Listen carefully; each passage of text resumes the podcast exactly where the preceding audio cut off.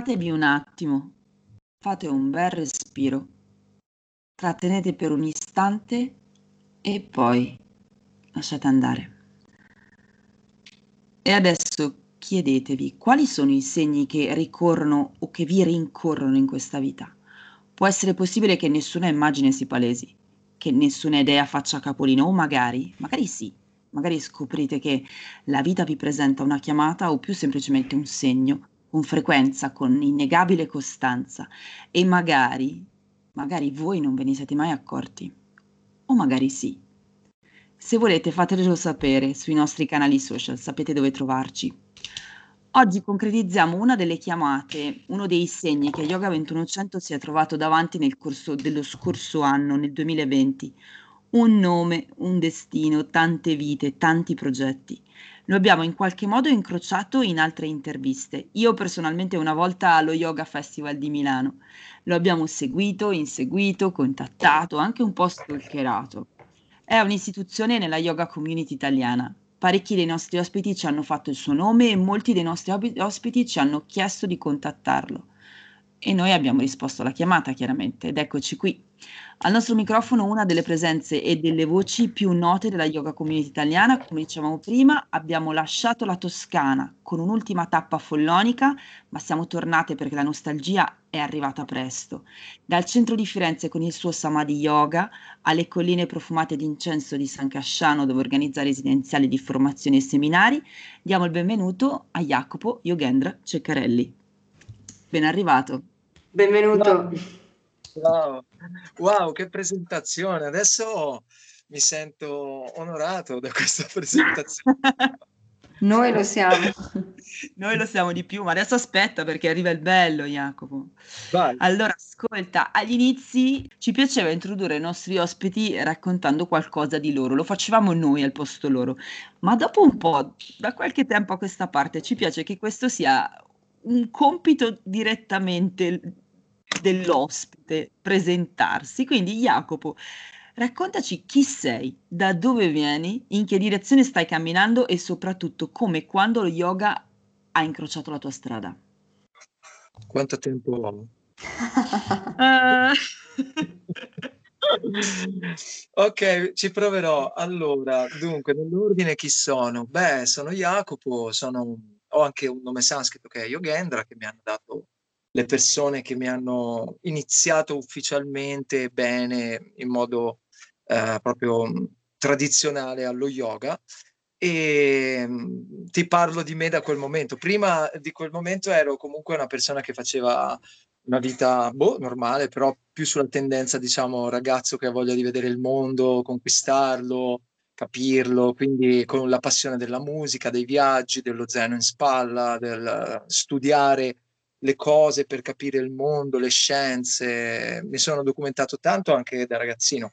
Poi è arrivato lo yoga in un momento in cui volevo capire il vero senso della vita. L'ho cercato e um, ho trovato poco perché in quegli anni anche nella mia città non è che ci fosse tantissimo, si parla della fine degli anni 80, inizio anni 90 in, um, a Genova, la mia città natale, e lì fondamentalmente non c'era molto, quindi libri della libreria, qualcuno che di yoga ti poteva parlare, ma veramente nessuno. Quindi alla fine ho deciso di, dopo un paio d'anni di studio da autodidatta, sono partito e sono andato uh, alla fonte. Alla, alla fonte. fonte ho fatto questo lungo viaggio che mi ha cambiato la vita, ora cerco di essere un po' sintetico e um, ha consolidato il fatto che sono, non ho mai smesso di essere un ragazzo che ha voglia di conoscere il mondo, viaggiarlo, studiare, capirlo e continuando a crescere e mi diverto un sacco a fare ricerca e una delle ricerche più grandi che ho fatto è stata proprio nel campo dello yoga, quindi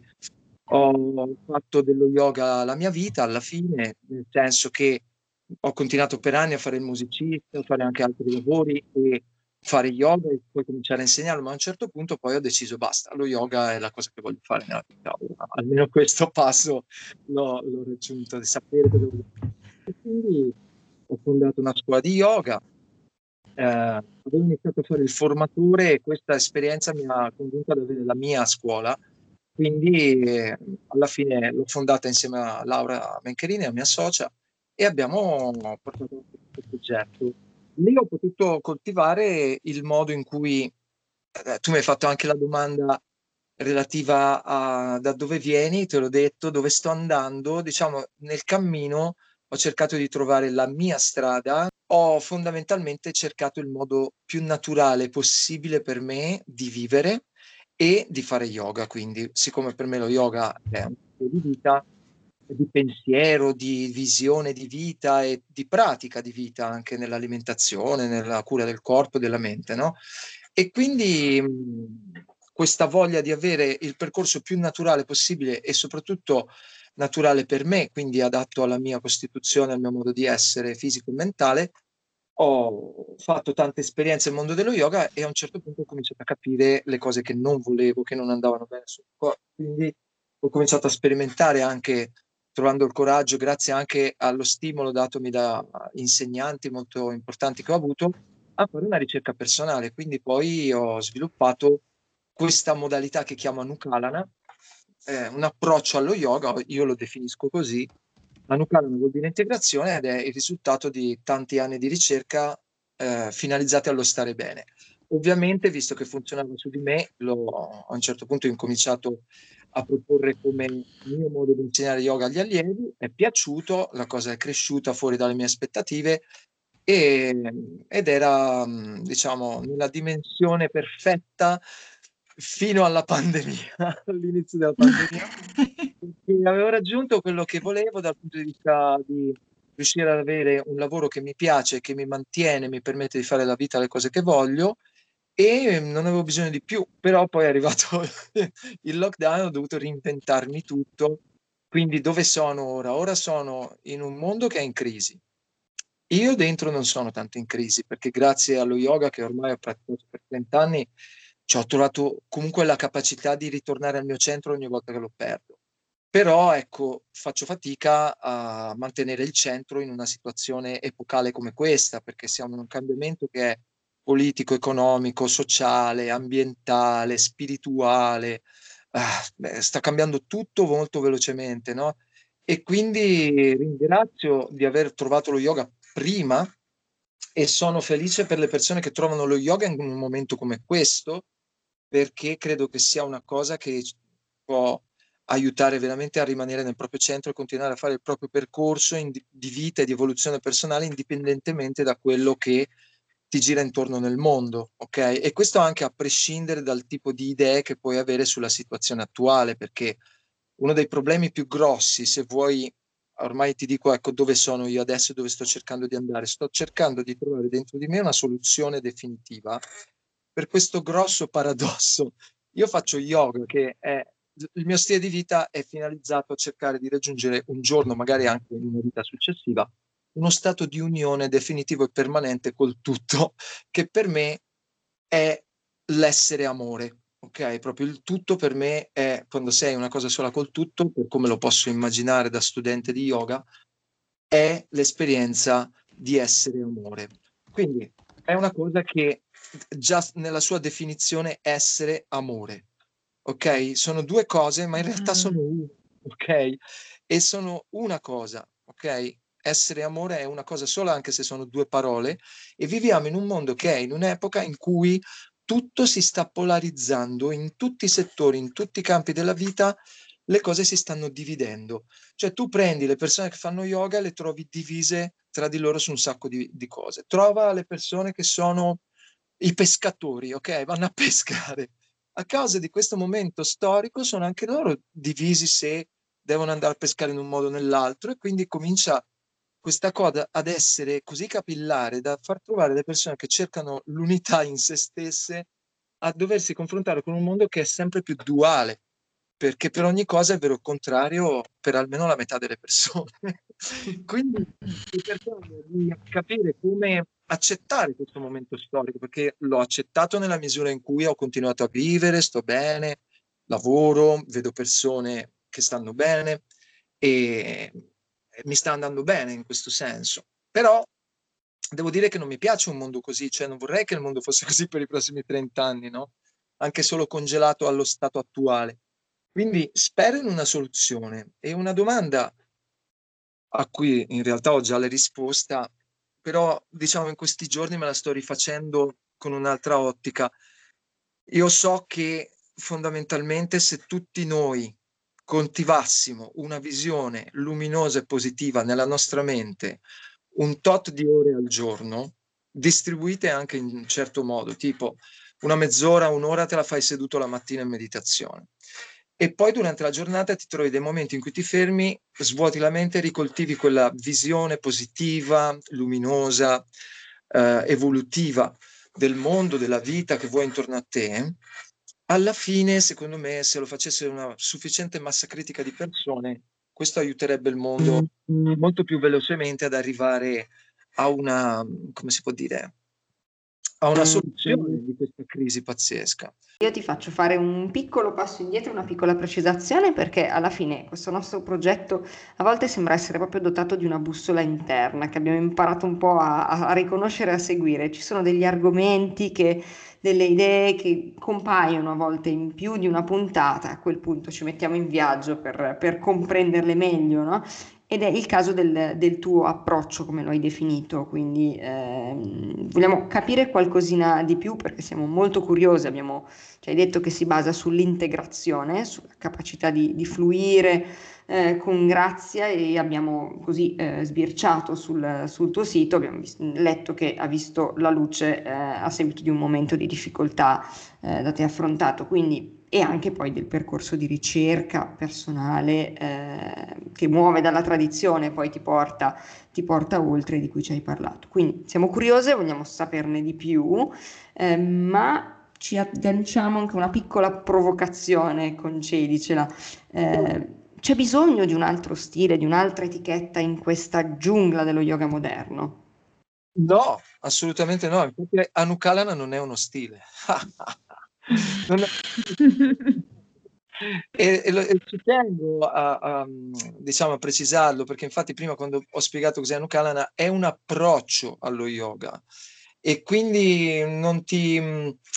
Uh, chiaro che poi le persone in un mondo come questo lo vedono come un metodo, uno stile, ma in realtà l'intento di Anukalana è che è un approccio.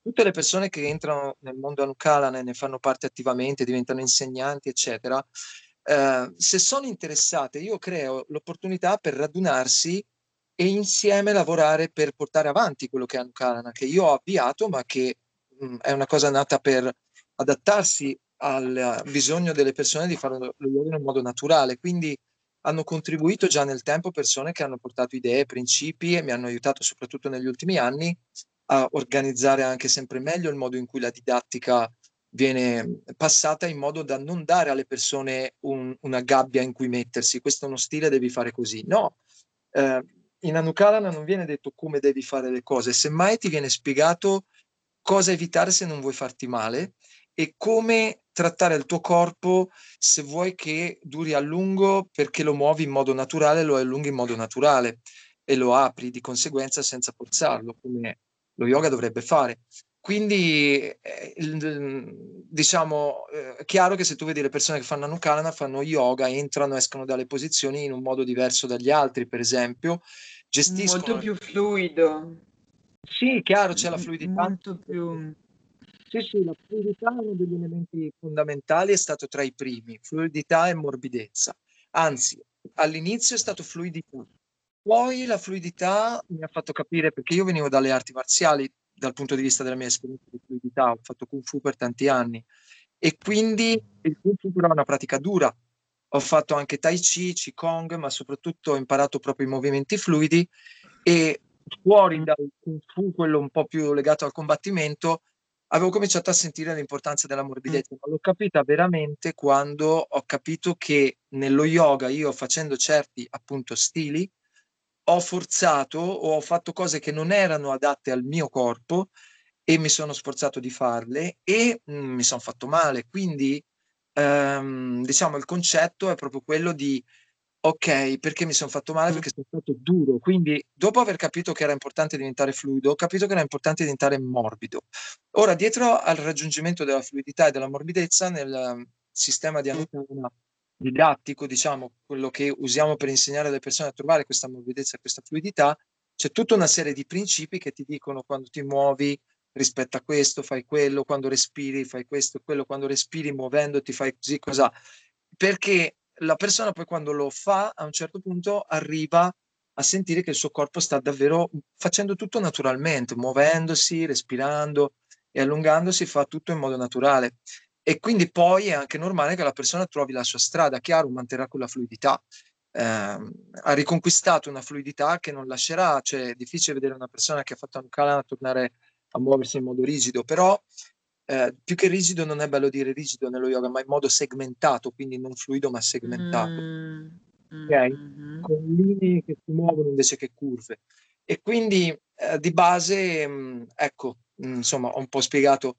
L'idea è quella, cioè non è uno stile o un metodo, sicuramente c'è una metodologia e quando guardi le persone vedi che si muovono con un certo stile, però fondamentalmente è un approccio allo yoga che chiunque, una persona che fa Yengar, che fa Stanga, può prendere e uh, praticare per capire come portare il suo corpo a una naturalezza più uh, vicina al fatto che siamo fatti per il 70% di fluidi e rispettando questo rispetti le tue giunture perché dai, lo yoga uh, a volte quando fatto in un certo modo sulle giunture ci va pesante, quindi si vede poi nella distanza 20-30 anni di pratica di un certo tipo di yoga, non dico tipo nel senso di uno stile, ma praticando lo yoga in un certo modo, diciamo così, e poi ti accorgi che hai comunque fatto lavorare le tue articolazioni molto di più di quello che era necessario e le hai consumate. Mm-hmm. Ascolta, ehm, visto che abbiamo parlato di energia, no? Eh, con le arti marziali, con la Nukalana, allora tutto è energia e questo è tutto quello che esiste. Sintonizzati alla frequenza della realtà che desideri e non potrai fare a meno di ottenere quella realtà. Non c'è altra via. Questa non è filosofia, questa è fisica. E lui è Albert Einstein per ribadire che l'essere umano è energia. La nostra natura ci chiede di riconoscere questa energia, di divenirne consapevoli, di lasciare che fluisca in armonia con ciò che ci circonda e di imparare a canalizzarla nel modo giusto.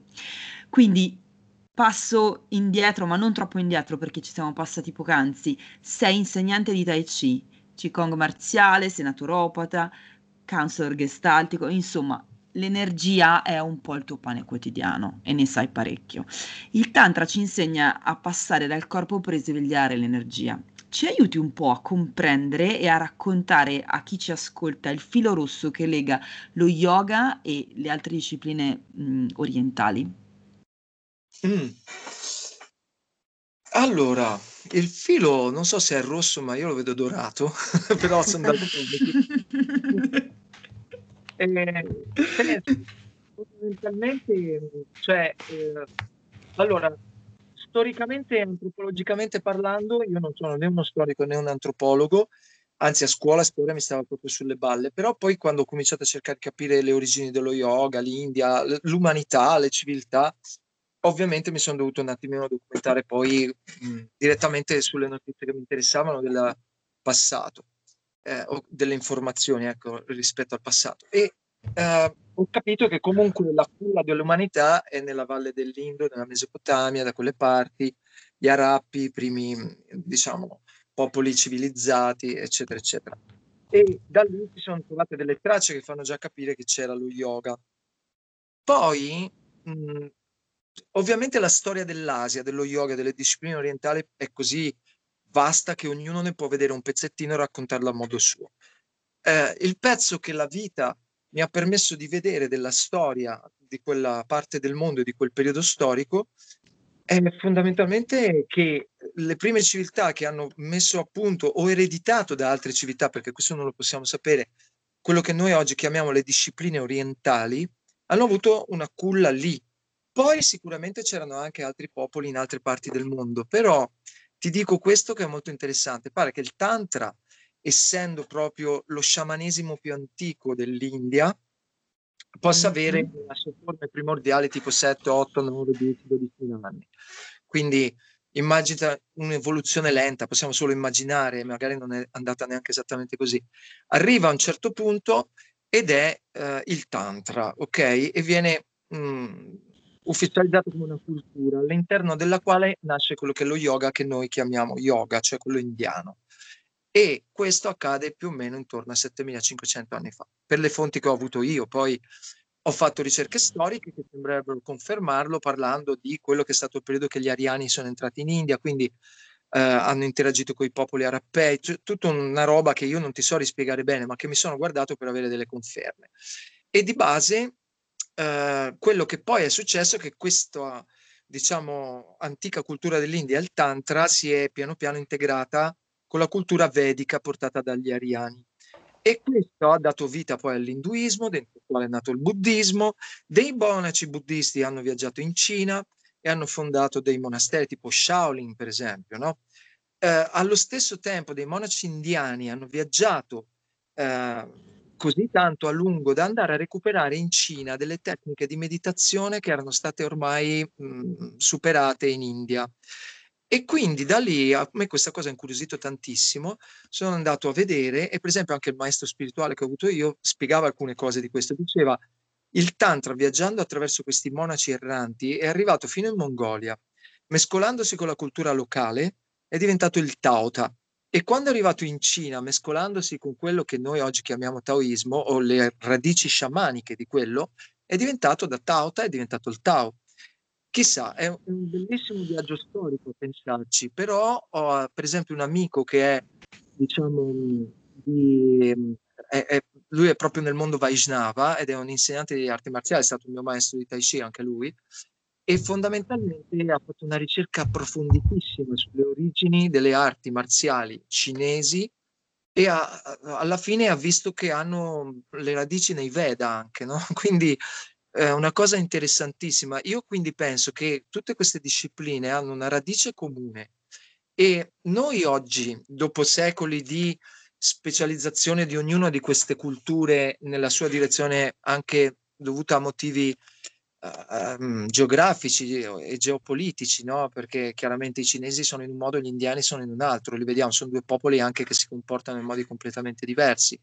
Cioè, c'è chiaramente uno sviluppo di queste conoscenze antiche che nella regione della Cina, quindi del mondo taoista, ha sicuramente fatto tanto uso del piano dell'energia per ottenere l'evoluzione spirituale, mentre in India si è fatto tanto uso del piano più... Mh, mm, l'energia, certo, in India si fa il pranayama, il tantra risveglia, ma il tantra non è fatto, fa uso di energia, ma non è fatto per risvegliare l'energia. Il tantra è fatto per risvegliare la coscienza. Tantra vuol dire ciò che espande la coscienza per liberarla dai legami dei ta, che è tamas. Quindi fondamentalmente diciamo che si sono specializzati in modo diverso, ma gli obiettivi sono gli stessi. Quello che gli indiani chiamano Brahman, gli cinesi lo chiamano Tao, alla fine veramente ah. la perché se tu guardi da Brahman tu hai Shiva e Shakti, dal Tao hai lo Yin e lo Yang, poi eh, si dice, i cinesi dicono dall'1 c'è il 2, dal 2 c'è il 3, quindi se tu guardi hai Brahman che è l'1, Shiva e Shakti che sono il 2, Shakti poi hai tre guna che sono Bra- Sattva, Rajas e Tamas e, e, poi i cinesi dicono da lì tutti gli altri numeri. Quindi hanno radici comuni su tanti fronti. E l'integrazione vuol dire, secondo me, riuscire a recuperare Adesso ti, ti faccio, hai parlato di, hai aperto questo discorso con l'energia, tutto energia. Tu prova a immaginare che nei tempi in cui tutto questo che noi chiamiamo discipline orientali è nato ed era magari al suo splendore perché gli umani lo usavano come modo di vivere su tutto il pianeta, magari gli umani usavano il 100% del, del cervello. Tant'è vero che le scritture antiche dell'India, se tu vai a vedere, c'erano le shruti che erano per sentito, quindi uno ti diceva una cosa e tu la sapevi come per dire, io ti dico, tu sei Brahman e tu di colpo sei illuminato. Immaginati una cosa del genere, le Shruti. Poi sono diventate Smriti, quindi mh, mm, Smriti vuol dire memoria, quindi erano scritture che dovevano essere memorizzate, ok? Quindi la gente se le, se le doveva ripetere tante volte come a scuola quando ci facevano imparare poesia a memoria, no? Te le devi ripetere per poter dire l'ho capita, adesso comincia a vibrare dentro di me. Poi è arrivato il momento in cui sono diventate gli Shastra, cioè sono state scritte perché la gente doveva scrivere, se no se le dimenticava. Quindi l'umanità da mh, probabilmente epoche così, probabilmente è calata dall'uso del 100% del cervello a quello che noi oggi usiamo, che sarà tra il 5 e il 10, da quello che dicono gli scienziati. Ora, prova a immaginare che tu ritorni a fare uso del 30-40% del tuo cervello, non puoi non vedere Ah, ora io ti dico, già noi lo possiamo vedere che tutte queste discipline hanno delle cose in comune e che ognuna ha curato un aspetto e se tu li metti insieme hai uh, quella cosa che in Anukalana chiamiamo, che non è una nostra, diciamo, slogan nostro, è una cosa che ho imparato nella Gestalt, il tutto è maggiore della somma delle parti. Quindi se tu metti insieme tutte queste cose non puoi non vedere che se avessi un cervello che funziona al 30-40%, tutte quelle cose le potresti fare. E ti dico quello che è l'obiettivo che abbiamo noi in Anukalana, mentre tu fai le asana, stai comunque respirando in un certo modo particolare, muovendoti in un certo modo particolare, fai fluire la tua energia nel corpo al ritmo con questo perché hai fatto tutto un lavoro energetico che viene dal Qigong, dal Tai Chi e lo fai consapevolmente, lo senti perché hai un cervello che si è aperto un po' di più, hai percezioni più chiare del tuo corpo, senti l'energia fluire, magari la cominci anche a vedere, vedi dei bagliori, ok? E cominci anche ad avere la capacità di sentire i tuoi chakra e calibrarli bene nel modo giusto e poi hai anche la capacità di uh, creare una visione interiore e guidare quello che succede fuori da quella visione interiore costantemente, no? Quindi sei in uno stato meditativo. Cioè immaginati di avere un cervello che funziona al 30, 40, 50%, eh, c'è già tutto quello che potresti usare. È che io penso anche che lo sforzo che io sto facendo per cercare di integrare, ora non è più uno sforzo, ma lo stato all'inizio, ora è, è diventato un flusso, no? continuo a scoprire cose, le verifico, se funzionano le applico, diventano parte del mio approccio. E credo che questo mi, mi aiuta a creare nuove sinapsi e perché effettivamente ora, mentre io faccio yoga a distanza di 30 anni, comunque posso dire che sto praticando col corpo, posso sentire il mio corpo energetico e gestirlo, perché mi sono allenato, ho fatto esercizi che ho imparato da insegnanti qualificati, cioè, Qigong è una disciplina che tutti dovrebbero fare, cioè sarebbero tutti più sani, eh, tutti più sani se facessimo tutti un quarto d'ora fatto bene di Qigong tutte le mattine, ma basta un quarto d'ora, mezz'ora per quelli più appassionati. Ed è un, cioè io quando lo studiavo c'è stato un periodo di 5-6 anni che mi sparavo un'ora tutte le mattine, fisso, insieme a un'ora di yoga, un'ora e mezza di meditazione. Cioè, ho vissuto anche, vivo anche un po' di rendita di, di, di quegli anni lì in cui ce l'ho messa tutta e devo dire che comunque è scientifico, cioè chiunque si mette lì e comincia a praticare certe discipline, l'energia la sente. Chi ci arriva un po' prima, chi ci arriva un po' dopo, se l'insegnante è bravo che ti aiuta a dirigere l'attenzione sulle giuste percezioni, la senti prima e quindi impari poi a guidarla. Prima di, di andare oltre, sì. volevo completare un attimo questa, questa cosa riportandola, riportandola, un po' a, che, a quello che è il, il discorso in Occidente. Perché secondo te l'Occidente sta cercando sempre di più di carpire il segreto della saggezza orientale? applicando il metodo scientifico, ideando dei protocolli standardizzabili e riproducibili, ma completamente svuotati da quello che poi è il significato spirituale. Perché l'Occidente è malato. perché, perché oggi è tutto il mondo a causa della globalizzazione e da questo punto di vista è malato.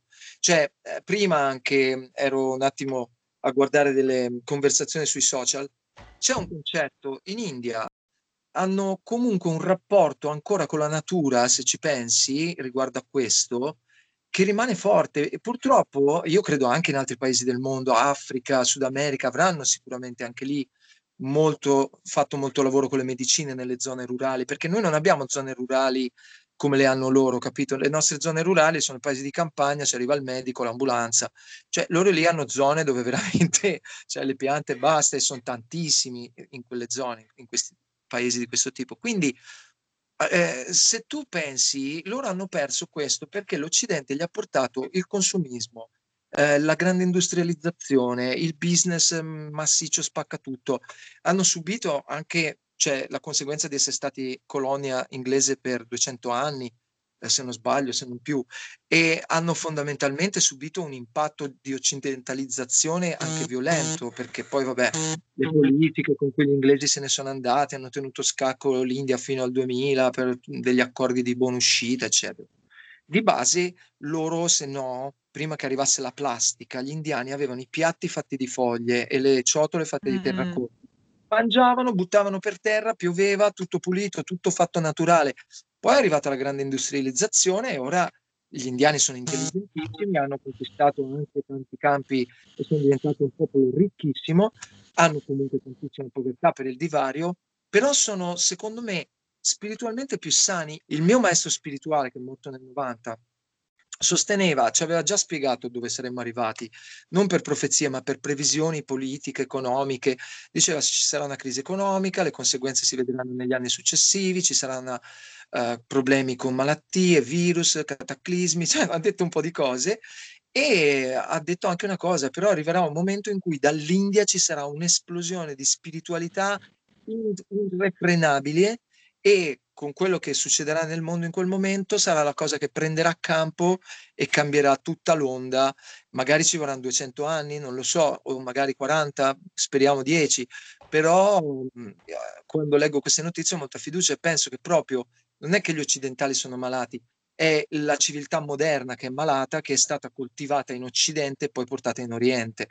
Quindi comunque era la storia della Terra, doveva andare così, qualcuno prima degli altri doveva diventare più avido e gli uomini sono sempre stati così, però è incredibile se ci guardi l'India, prendi il pianeta Terra, lo guardi, l'India è fatta a forma di cuore, non c'è niente da fare.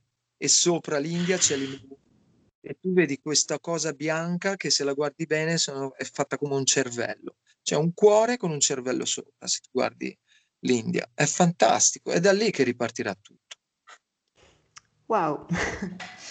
E, eh, in una società così dominata da individualismo, egocentrismo, egoismo, quantomeno la nostra, quantomeno quella in cui siamo immersi tutti i giorni, tu ci ricordi eh, l'importanza di eh, trovare se stessi, il proprio posto nel mondo e che questo non vuol dire soltanto vivere una vita felice, soddisfacente, avventurosa, ma anche migliorare il mondo, perché ci hanno colpito molto le parole con cui tu ti presenti sul, sul tuo sito, no? Sono scopri chi sei, vivi la tua missione, migliora il mondo attraverso lo yoga, la crescita personale, la meditazione e riuscire proprio a raggiungere un allineamento tra chi siamo davvero e il tutto di cui eh, ci parlavi prima, in cui siamo immersi abbandonando paure, rimpianti, pregiudizi, rabbia e scegliendo di vivere pienamente la vita inevitabilmente va a influenzare la realtà che ci circonda e quindi la cambia, giusto? Eh sì, certo, certo. sì, sì. Beh, quella, mi piace che hai citato quella, quello sul sito, perché è proprio quello che mi aiuta anche come traccia nel costruire il mio percorso e il percorso delle persone che studiano con noi. Di base, io penso questo è una cosa spiraleggiante, cioè tu prima di tutto cerchi di conoscere te stesso, e quindi più o meno tutti iniziamo a fare yoga anche un po' per questo, no?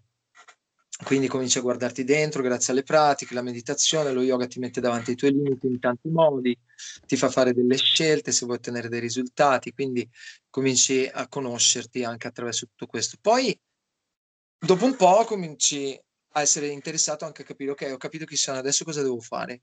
E quindi cominci a, anche a studiare de- delle cose o a provare a mettere in pratica le cose che hai studiato e ti metti alla prova e cominci a capire, per me è stato così, cioè ho provato a fare delle cose nella vita, poi ho capito qual era quella che volevo fare e che mi veniva bene e ho deciso.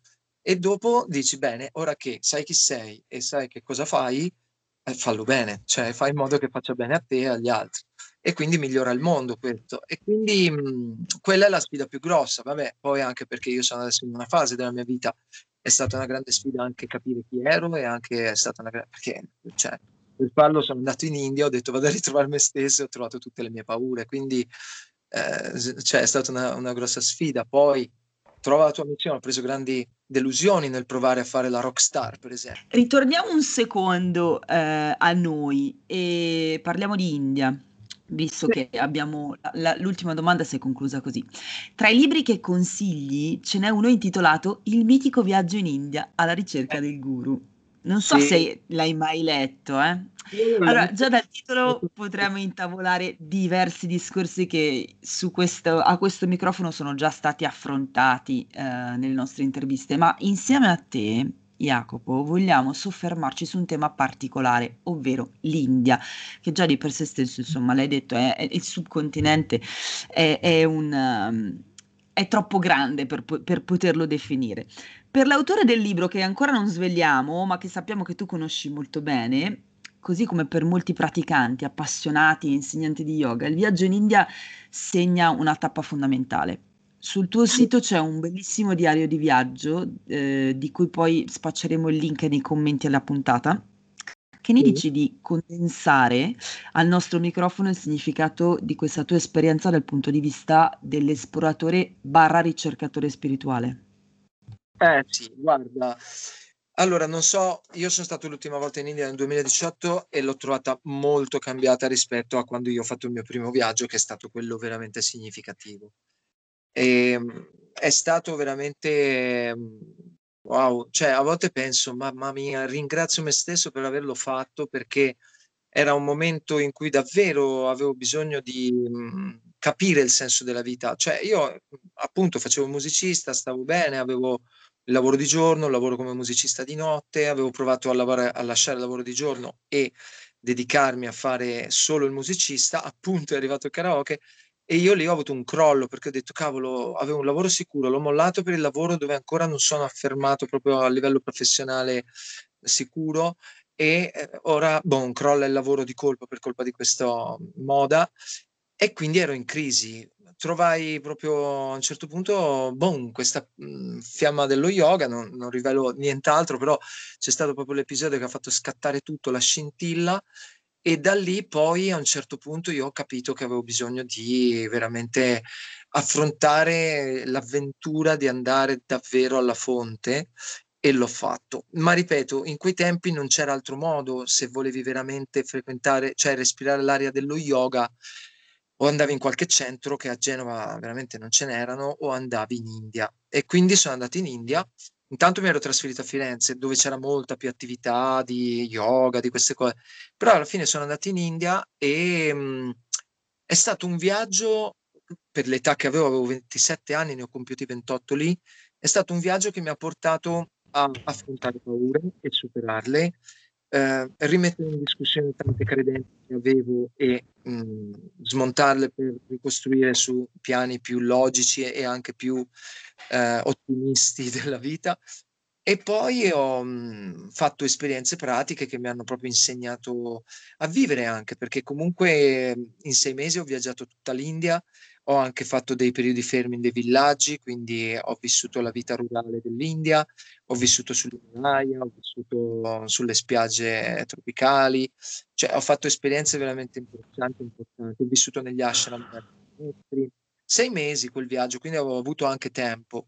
E a quel punto, mhmm, sai, tutto questo muoversi, viaggiare in certi periodi da solo, poi ho trovato anche una donna straordinaria che mi ha eh, insegnato, cioè una ragazza che come me però stava in viaggio già da un sacco di tempo, però era in India da tipo un anno e mezzo e io ero appena arrivato, quindi eh, a un certo punto lei mi ha insegnato e svelato e io gli devo tantissimo, mi ha fatto da cicerone, mi ha fatto da compagna di viaggio e di cuore ed è stato veramente un, importantissimo e, e, ho imparato a vivere tantissimo. Cioè, ho avuto la fortuna poi di incontrare, le, ma io credo che questo, soprattutto se vai appunto nel cuore della faccenda, cioè vai in India, incontrerai esattamente quello che devi incontrare. Io su questo non ho dubbi perché ogni volta che sono tornato comunque l'India si riadattava sempre a quello che io ero in quel momento e mi presentava ciò che io eh, in un certo modo avevo bisogno di vedere. Quindi a volte in modo anche duro, perché l'India è dura, lo è sempre stata con me dal punto di vista per esempio della salute, della differenza culturale, quindi delle difficoltà che può comportare in certi momenti. Però mhmm, se al militare io mi sono conquistato, diciamo, un'attacca di, ehm, come si dice, maturità, perché mi hanno dato disciplina mm-hmm. e mi hanno tolto tante libertà per, diciamo, inquadrarmi con sicuramente non è una cosa che, che ritengo fosse uh, giusta fare obbligatoriamente a tutti, però l'India dopo me ne ha date 10 di tacche in sei Mm. mesi? Perché comunque tu, cioè, non è che vai lì a fare il viaggio che bello, cioè adesso vado dal maestro, questo imparo, divento flessibilissimo, mi faccio le foto di selfie e poi a un certo punto le metto su Instagram, c'è un sacco di followers, quando torno fondo un ashram in California. Ora così, capito? Quindi è un po' diverso. Io proprio non ci pensavo neanche che nella mia vita sarei diventato un insegnante di yoga. Io volevo solo ritrovare il senso spirituale della vita, questo. Allora, beh, Jacopo ci ha dimostrato di essere una persona ricca di spirito di umorismo e anche se abbiamo scomodato argomenti anche profondi, complessi, a noi piace farti una domanda un pochino più leggera. Quanto è importante per te divertirsi nella vita e nella pratica? Mm, È fondamentale per me perché sono comunque un giocherellone nella vita. Mi piace tenermi sempre, diciamo, sull'onda del divertimento nelle cose che faccio. Cioè, no mi- Allora, per me la vita si divide in divertimento oppure noia. Cioè, quindi se non mi sto divertendo mi sto annoiando. E allora, cioè, è una malattia, questo lo ammetto, è una malattia, cioè non avere via di mezzo. E quindi io sono stato però fortunato, sono riuscito a trovare un sacco di modi per divertirmi nella vita e eh, riesco a gestirli. Ho trasformato il mio lavoro in un divertimento, poi alla fine, dai, cioè se sei una persona... Allora, scherzi a parte, se fai yoga e sei alla ricerca della serenità, comunque questa è una condizione che tu raggiungi e eh, l'hai raggiunta davvero se include anche una cosa il fatto che sei diventata una persona gioiosa. Le persone che fanno yoga e non sono gioiose ti stanno raccontando delle balle. Cioè, lo yoga ti rende gioioso per forza di cose, poi ti incazzerai sempre, ti tristerai, cioè, ti verrà anche da piangere e, e- e avrai anche paura nella vita, ma avrai comunque tanta gioia se fai yoga e meditazione. Cioè, quindi eh, intendo con yoga tutto il pacchetto completo, integrale, no? E Mm. eh, di conseguenza poi eh, fai anche delle scelte in modo che quella gioia la puoi coltivare. Io vedo che le persone che fanno davvero questo percorso, poi se hanno un lavoro che, che va in contrasto, lo mollano, lo cambiano, anche l'energia, il coraggio, la, la capacità di cambiare lavoro. E quindi alla fine, mh, se tu ami, cioè se tu stai bene dentro e sei gioioso e le cose che fai ti piacciono, in qualche modo sei riuscito ad arrivare a sceglierle, di base poi ti diverti a farle. Eh, come fai a non divertirti a fare una cosa che ti piace? Io ho un culo grosso come una casa, io lo dico, eh, qua, cioè, perché mi piace la tecnologia, quindi mi faccio il sito web, lo rendo tutto sofisticato che la gente può seguire lo yoga online e mi diverto. Certo, poi quando ha problemi mi rompo le balle perché quei problemi non sono la parte divertente, no? Cioè la parte divertente è crearlo, farlo funzionare, vedere che va.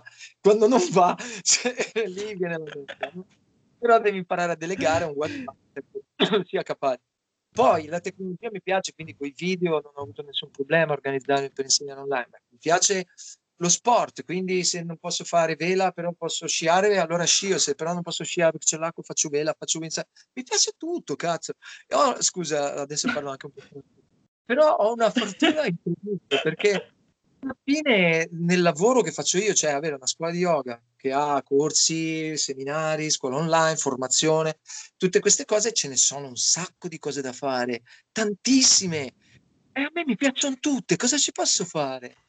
È una fregatura perché È una fregatura, è una fregatura, hai ragione Jacopo, eh, è proprio una fregatura. Ma rimani un attimo su questo, mh, rimaniamo centrati sul divertimento per un sì, attimo. Quindi vabbè. se parliamo di divertirsi, eh, parliamo anche di acro yoga, perché no? Abbiamo affrontato questo argomento con due ospiti ehm, che salutiamo e abbracciamo virtualmente, Carlo e Bianca, tra le altre cose tu li conosci e che vi consigliamo a tutti di andare ad ascoltare nella puntata numero 27, se non sbaglio, perché è una puntata secondo me che tocca veramente il cuore e l'anima, quindi consiglio a tutti di andare ad ascoltare Carlo e Bianca. Eh, ci aiuti a comprendere un attimino meglio che cos'è l'acro yoga e eh, come nasce e perché poi lo possiamo definire yoga, secondo te? Allora, boh, l'acro yoga nasce tanto tempo fa. eh, ci sono state persone che hanno avuto le prime intuizioni, hanno cominciato a fare, eh, a integrare delle cose che venivano dall'acrobatica nello yoga chi in un modo, chi nell'altro, poi piano piano la cosa si è definita. Ora te la faccio in breve, nel giro di un ventennio poi si è arrivati al punto in cui sono arrivati dei ragazzi molto, eh, diciamo, organizzati che hanno creato eh, l'acro yoga e l'hanno proprio chiamato definitivamente così e l'hanno cominciato a divulgare. E, e si tratta di comunque americani, dei ragazzi canadesi e dei ragazzi californiani hanno creato due scuole fondamentali di acro yoga che poi hanno diciamo diffuso la disciplina nel mondo. E io quando l'ho scoperto ho detto wow che forte, lo voglio fare assolutamente. Ormai facevo solo yoga, quindi non potevo neanche più andare a fare kung fu, tai chi, eh, e quindi avevo bisogno di fare qualcosa di più fisico e non volevo fare una cosa tipo uno yoga troppo dinamico perché dinamico sì, ma non come eh, si fa in certi approcci dove sì, è vero che tipo il fisico però a me tutto preferisco farlo con lo sport, quindi volevo una pratica che fosse yoga e attiva al punto che niente, si apriva un nuovo mondo dove io potevo provare anche l'acrobatica e quindi sentirmi comunque in un ambito un po' sportivo, quindi l'ho presa come una cosa ludica subito. E sono andato in America a studiare, prima in Spagna, poi in America, poi l'ho portato in Italia e si è cominciato a diffondere, ho organizzato ritiri, seminari, eccetera. E eh, di base io l'ho vissuto come un viaggio ludico dove anche il rapporto con la persona con cui pratichi diventa molto interessante perché non solo c'è gli equilibri insieme, ma noi nell'approccio, perché chiaramente poi ho portato l'approccio all'acro yoga e nella, in questa modalità cerchiamo proprio di respirare insieme, di andare a un ritmo che sia creato insieme ma su una base fisiologica, quindi non solo, ok, uno, due, tre, quattro, ma proprio cominciamo ad ascoltarci in profondità e quando riusciamo ad arrivare a fare la yoga a quei livelli, allora non è più solo una cosa ludica perché comincia ad avere eh, diciamo delle, degli effetti molto interessanti anche negli stati mentali che le persone raggiungono per concentrazione, equilibrio continuo, respiro, contatto con l'altro. Alla fine arrivi a delle bellissime esperienze per la yoga sia per chi sta sopra che per chi sta sotto. E poi è comunque una pratica che ha una forte capacità di creare legami sociali perché ti fa un sacco di amici. Purtroppo poi anche in quella disciplina c'è stato un po' il boom della moda, un po' di competitività, però vabbè, comunque alla fine sono tantissime persone che se lo vivono benissimo, anzi la gente se lo vive strabene, secondo me, ed è una pratica che secondo me per chi fa yoga dovrebbe essere provata un po' da tutti, cioè anche solo per un periodo oppure così ogni tanto frequentare un gruppo di persone che lo fa, perché comunque ha tutti questi benefici, la socialità, l'imparare a stare in contatto col corpo di un altro, creando una situazione di equilibrio e rispetto reciproco, anche cura, attenzione e responsabilità nei confronti dell'altro. Ci sono un sacco di elementi interessanti. In più, appunto, la parte ludica, divertente, che non si può prescindere, cioè nei ritiri di acro yoga ci divertiamo io quando organizzo i ritiri di yoga poi sono felicissimo perché mettiamo il tatami per terra e si vive per terra come bambini, ci si rotola tutto il tempo per fare queste pratiche di acro yoga, eccetera. E è morbido, quando cadi è morbidoso, quindi cioè, va via l'elemento paura, l'elemento gioco comincia a diventare dominante, in certi momenti gli dai spazio e si fanno le piramidi umane, si inventano nuove posizioni, si, si fanno cavolate pazzesche, ci si diverte un sacco. Bello, bello, ci hai fatto venire voglia di, di sperimentare, assolutamente. Ascolta, una delle tue tantissime attività è quella di formatore di nuovi insegnanti di yoga. Ci dai qualche numero? Cioè quanti sono gli insegnanti che si formano con te in un anno? E cosa ti spinge a portare avanti questa missione? E che cosa ti dà questa bellissima esperienza? Mm. Allora, quanti sono in un anno? Beh, facciamo finta un anno non Covid. No, infatti eh, perché è cambiato tutto. Beh, siamo riusciti a continuare a lavorare, però cambiando la modalità cambiato, sono cambiate tante cose, quindi devo ancora mettere a fuoco che cosa, eh, perché abbiamo comunque tanti allievi, però sono tutti online, non li vediamo fisicamente, sono classi anche numerose, per cui eh, se non le vedi le persone mh, è triste perché manca quella parte proprio di interazione energetica ravvicinata che, che fa comunque anche parte della comunicazione, del sentire la persona, eccetera. Però fondamentalmente noi in un anno abbiamo, noi a, a, a, ci hanno cominciato a chiedere di aprire uh, in Sicilia, mh, a Napoli abbiamo provato, ci hanno chiesto uh, dalle parti del nord-est, quindi tipo nelle zone a partire dal Veneto fino al Friuli, ci hanno chiesto aprite qui, aprite qui, aprite qui, però noi siamo adesso Milano e Firenze, abbiamo deciso teniamo due sedi e ci concentriamo lì perché sennò se fai troppo non lo fai bene. E quindi vengono le persone che vogliono studiare con noi si concentrano in questi corsi, quindi abbiamo un triennale sia a Firenze che a Milano e quindi negli anni normali c'erano, fai conto, in ogni triennale fai quindi primo, secondo, terzo anno una settantina di persone, ok? E quindi 150 tra Firenze e Milano, una cosa del genere, perché poi facciamo i ritiri a fine anno, siamo tutti insieme ed è tantissima gente. Poi ci sono comunque i corsi intensivi e quelli, diciamo, come si chiamano? Corsi eh, che sono più brevi di specializzazione, di approfondimento. Quindi alla fine comunque di persone ce ne sono tante che si formano con noi e non tutti poi insegnano, eh, per quanto mi riguarda, alla fine è il mio lavoro principale e tra tutte le cose che faccio, perché mi prende sia durante le ore di insegnamento, ma anche e soprattutto nel preparare la didattica, che è la cosa che amo di più, e gestire anche un po' tutto il, il fatto dell'interazione anche attraverso la piattaforma con gli studenti che hanno i video, le dispense, anche se fanno corsi in presenza, hanno comunque materiale mediale, ehm, insomma, sì, video e audio da, da poter consultare e dispense. Quindi c'è tutto un grosso lavoro da gestire.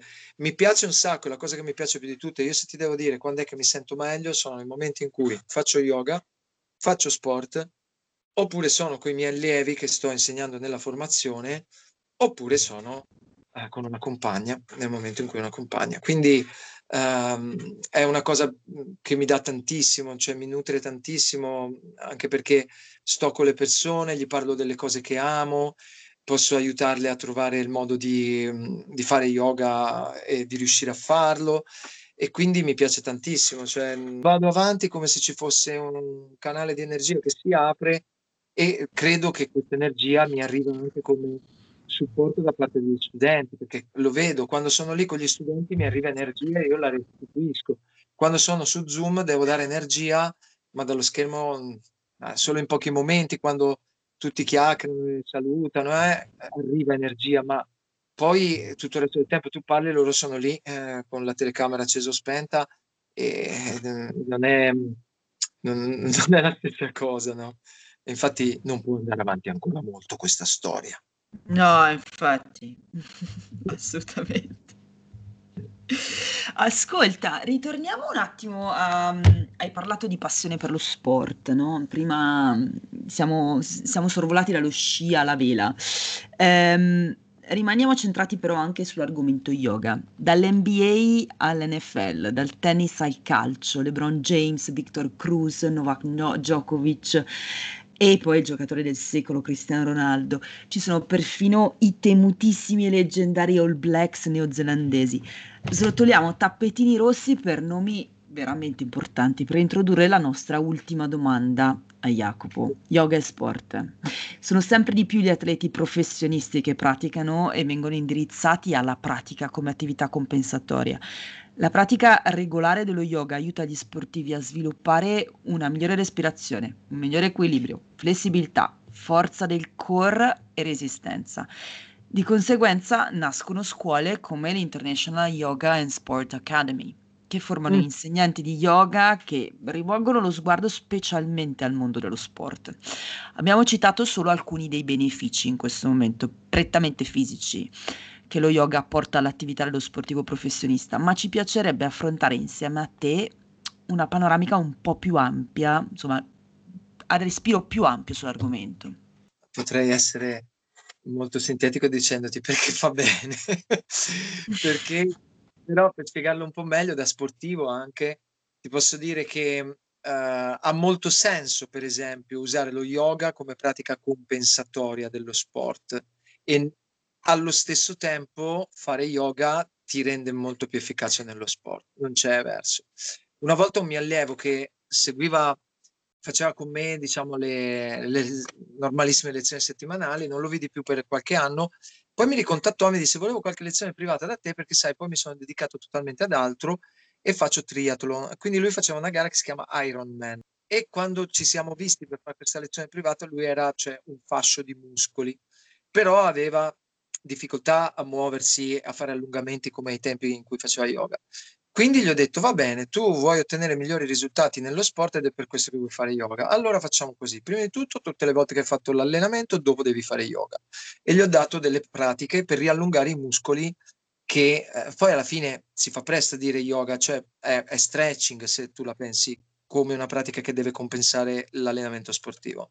Però se tu lo fai con l'atteggiamento yogico, ovviamente lui aveva già fatto yoga, quindi poteva tranquillamente portare il lavoro di consapevolezza delle sensazioni, il respiro, modulare bene sull'allungamento, fare quelle cose che si imparano nello yoga. E quindi gli ho dato una pratica da fare dopo gli allenamenti e poi gli ho dato delle posizioni da fare la mattina, quindi prima, appena sveglio, per eh, preparare il suo corpo al tipo di movimenti che lui faceva nuotando, eh, correndo e andando in bici. Quindi tutta mm-hmm. roba che ha gambe, braccia, però ehm, ho pensato anche ai muscoli che lavoravano e ho fatto di farli tenere preallungati prima che potessero poi essere ingaggiati nell'allenamento sportivo, dopo il quale fai un post allungamento. Insomma, lui dopo aver fatto tutto questo lavoro mi disse eh, che non aveva visto un miglioramento nei tempi, cioè lui se doveva fare 10 km di corsa più o meno magari c'era, ora non so, se di solito le faceva in 20 minuti, magari l'aveva fatto in 20 minuti e 30 secondi, 21 minuti, cioè non era quel, ora non so, ti dico numeri così perché non mi intendo delle tempistiche de, della corsa, però non aveva visto un miglioramento significativo, ma mi ha detto, secondo me aveva un computer, sai, quei, quegli apparecchi che hai dei sensori addosso e ti dicono eh, il consumo di mm, calorie, il, il battito cardiaco, l'ossigenazione del sangue, tutti questi parametri. E, e, lui dice: Cavolo, ho però verificato dal computerino di bordo che io ho avuto un 30% in meno di consumo di energia per ottenere lo stesso risultato.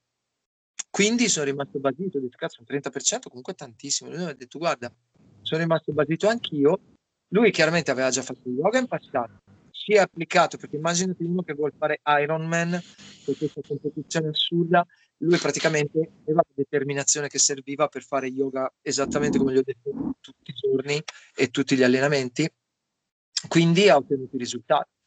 E per cui sì, lo yoga la gente lo sta capendo, che lo yoga fa bene a tutto, ma porca miseria, fa bene a tutto perché tratta il corpo e la mente e, e, e, fa bene al sistema nervoso, al sistema endocrino, al sistema immunitario, fa bene ai muscoli, fa bene alle articolazioni, fa bene agli organi interni, dimmi tu, fa bene alla respirazione, alla digestione, alla circolazione.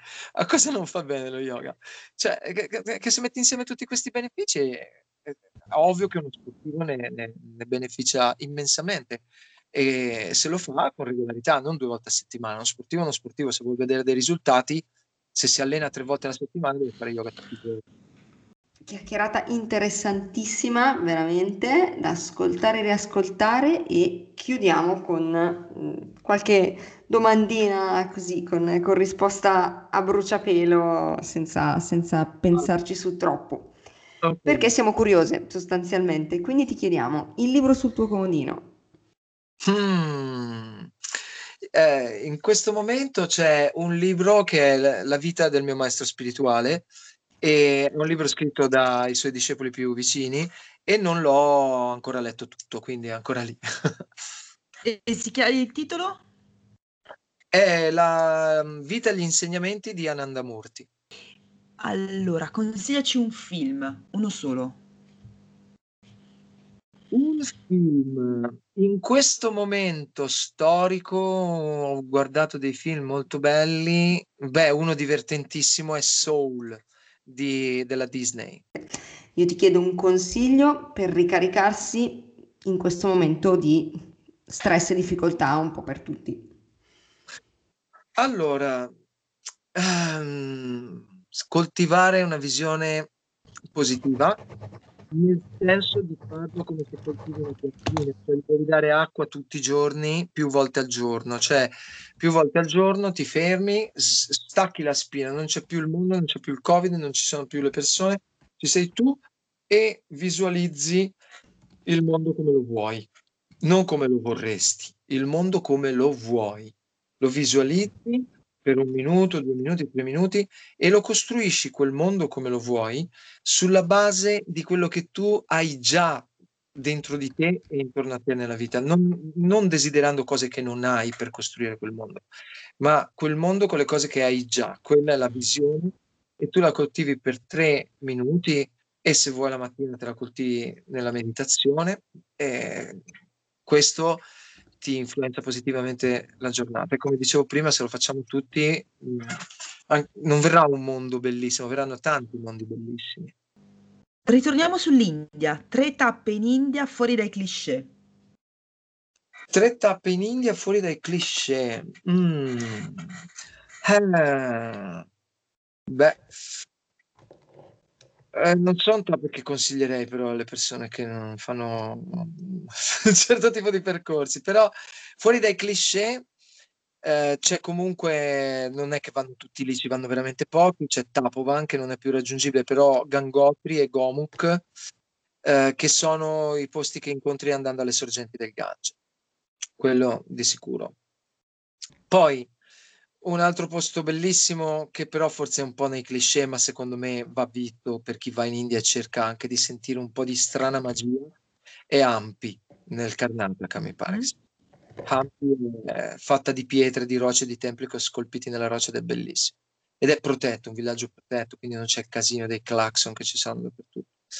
E poi un altro posto che fuori dai circuiti, perché sai, ci sono i circuiti turistici di tutti, e ci sì. sono dei fricchettoni, i fricchettoni vanno in diversi posti e mh, ci sono dei posti che sono interessanti perché sei sull'Himalaya, però sono un po' sputtanati perché la gente non ci va tanto per motivi spirituali, quindi eh, potrei consigliare eh, di andare mm, il terzo posto, fare così, andare in India e lasciarsi portare da qualche parte da qualcuno che eh, o indicare di andare da qualche parte da qualcuno che non frequenta i soliti posti con i soliti cliché, perché io ho fatto così anche quando sono andato non solo nel mio primo viaggio, mi hanno consigliato vai lì eh, che vedrai che è una figata e ci sono andato e, e, dico wow, non me l'avrebbe mai detto una guida o una cosa del genere. Ottimo, allora a malincuore perché rimarremmo a chiacchierare con te ancora un po'. Eh, ti ringraziamo tantissimo per averci Guarda. dedicato questo tempo, speriamo sia stata per te un'esperienza positiva un piacere immenso, mi diverto un sacco a parlare e è bello quando si può parlare di queste cose, quindi poi siete proprio brave, cioè mi piace questa cosa del podcast. Se avete altre domande, Grazie. Ah, io però una domanda ce l'avrei, lo sai Jacopo, perché mh, mm, mi sono accorta che tu hai conosciuto questa persona, hai fatto un'esperienza con questa persona e io sono curiosissima di questa persona. Ehm, ultimamente ho cominciato non a seguire sul discorso del freddo, ma sulla respirazione e, e trovo che Wim Hof sia fenomeno. Fenomeno, mi sono completamente innamorata di questa persona. Mi puoi dire, ci puoi raccontare? Sta avendo un grandissimo successo, tra le altre cose. Ho notato che tantissime persone seguono i suoi, i suoi insegnamenti. Ci racconti brevemente qualcosa di lui? Beh, lui è un pazzo. Ieri una diretta in live streaming con un ragazzo che ho conosciuto nel mondo Wim Hof e, e scherzavamo un po' su questo. E io lo definisco l'uomo con il bambino interiore più risvegliato che io abbia mai sì, conosciuto. Sì, sì, sì, assolutamente. Ha una energia travolgente, una enorme fiducia in se stesso, ma anche una gran fiducia negli altri e nella capacità di poter portare gli altri a fidarsi di se stessi mentre gli fa fare delle cose che sono veramente estreme. E quindi è un uomo che finché possibile merita conoscere. Così come sono andato a, a cercare di conoscere maestri spirituali o meno spirituali ma maestri di vita eh, sono andato apposta a conoscere Wim Hof perché avevo intuito che era una persona speciale. Finché è possibile frequentarlo senza che sia troppo complicato perché sta diventando estremamente popolare e quindi diventerà anche inaccessibile. Eh, ho deciso di farlo perché volevo stargli vicino, imparare da lui direttamente ed è una persona disponibilissima. Poi eh, cioè, diventa subito amico, è divertente, lui è divertentissimo, lui proprio si diverte, è divertentissimo. E quindi che dire, guarda cosa ha fatto, ha inventato l'acqua fredda praticamente, cioè ha Eh. fatto una cosa che nel mondo si fa già in un sacco di posti da un sacco di secoli.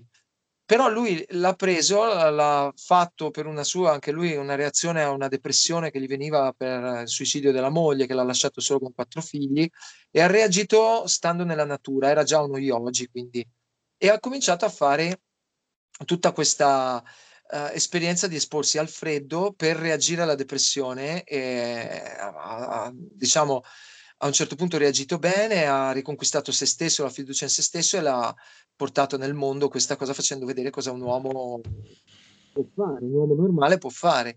Ora lui non è un uomo normale, cioè è normale come me te, però ha una carica vitale pazzesca e quindi eh, ha, fatto, ha raggiunto dei record estremi, ha tipo una trentina di record mondiali sulla gestione del freddo per dirtene uno, quello più famoso è che lui è rimasto un'ora e 45 minuti in piedi dentro una teca di vetro ricoperto di cubetti di ghiaccio fino al collo, con un braccio fuori per, per controllare l'elettrocardiogramma.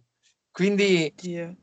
sì, una, una cosa pazzesca. E, e, poi, cioè, quando lo frequenti è una persona normalissima come me e te, e quindi chiacchiera, ti racconta le storie anche in modo divertentissimo delle sue avventure, esperienze e niente, costa moltissimo purtroppo studiare con lui, andare ai suoi ritiri, eh, però io insomma è lì che spendo i miei soldi, cioè nelle cose che, che amo fare, che voglio fare e quindi per formarmi. C'è una cosa importante che non ti abbiamo chiesto e che serve ai nostri ascoltatori. Dove ti possono trovare? Eh, allora, jacopoceccarelli.it è facile perché da lì poi trovi il link a tutti i miei siti. E il sito anukalanayoga.com è quello dove siamo attivi per offrire lo yoga online, formazioneyoga.it è quello dove trovi i nostri corsi di formazione. E ho un canale YouTube, Jacopo Ceccarelli, mi trovi su YouTube, adesso cercherò di usarlo di più perché ho capito che alla fine la cosa che mi piace di più fare sono i video, quindi gli dedicherò un po' più di tempo perché si fa presto a, a parlare, a dire le cose e a comunicare quello che vuoi comunicare con un video e quindi userò molto in futuro il canale YouTube. E poi sono su Instagram, però insomma quello lo uso meno perché non sono un tipo tanto da selfie, eh, in, diciamo, con gli addominali che non ho, quindi... Noi per il momento ti ringraziamo e non ti non ti promettiamo che ti lasceremo in pace, anzi, no. secondo me potrebbe anche essere che verremo a ribussare alla porta e, e facciamo, un'altra, facciamo un'altra chiacchierata. Cambiamo okay. i temi, facciamo qualcosa di, di, nuovo, di differente, magari approfondiamo qualche cosa, se ti va. Sì. Quindi, se se vi è piaciuta questa puntata lasciate i vostri commenti, lasciate i vostri feedback, lasciate tutto quello che pensate di, di questa puntata e seguiteci nuovamente sui nostri canali social e nelle puntate prossime che sicuramente arriveranno, sono già tutte in programma e abbiamo grandi personaggi. Ringraziamo tutti e alla prossima. Alla prossima. Ciao, ciao a tutti.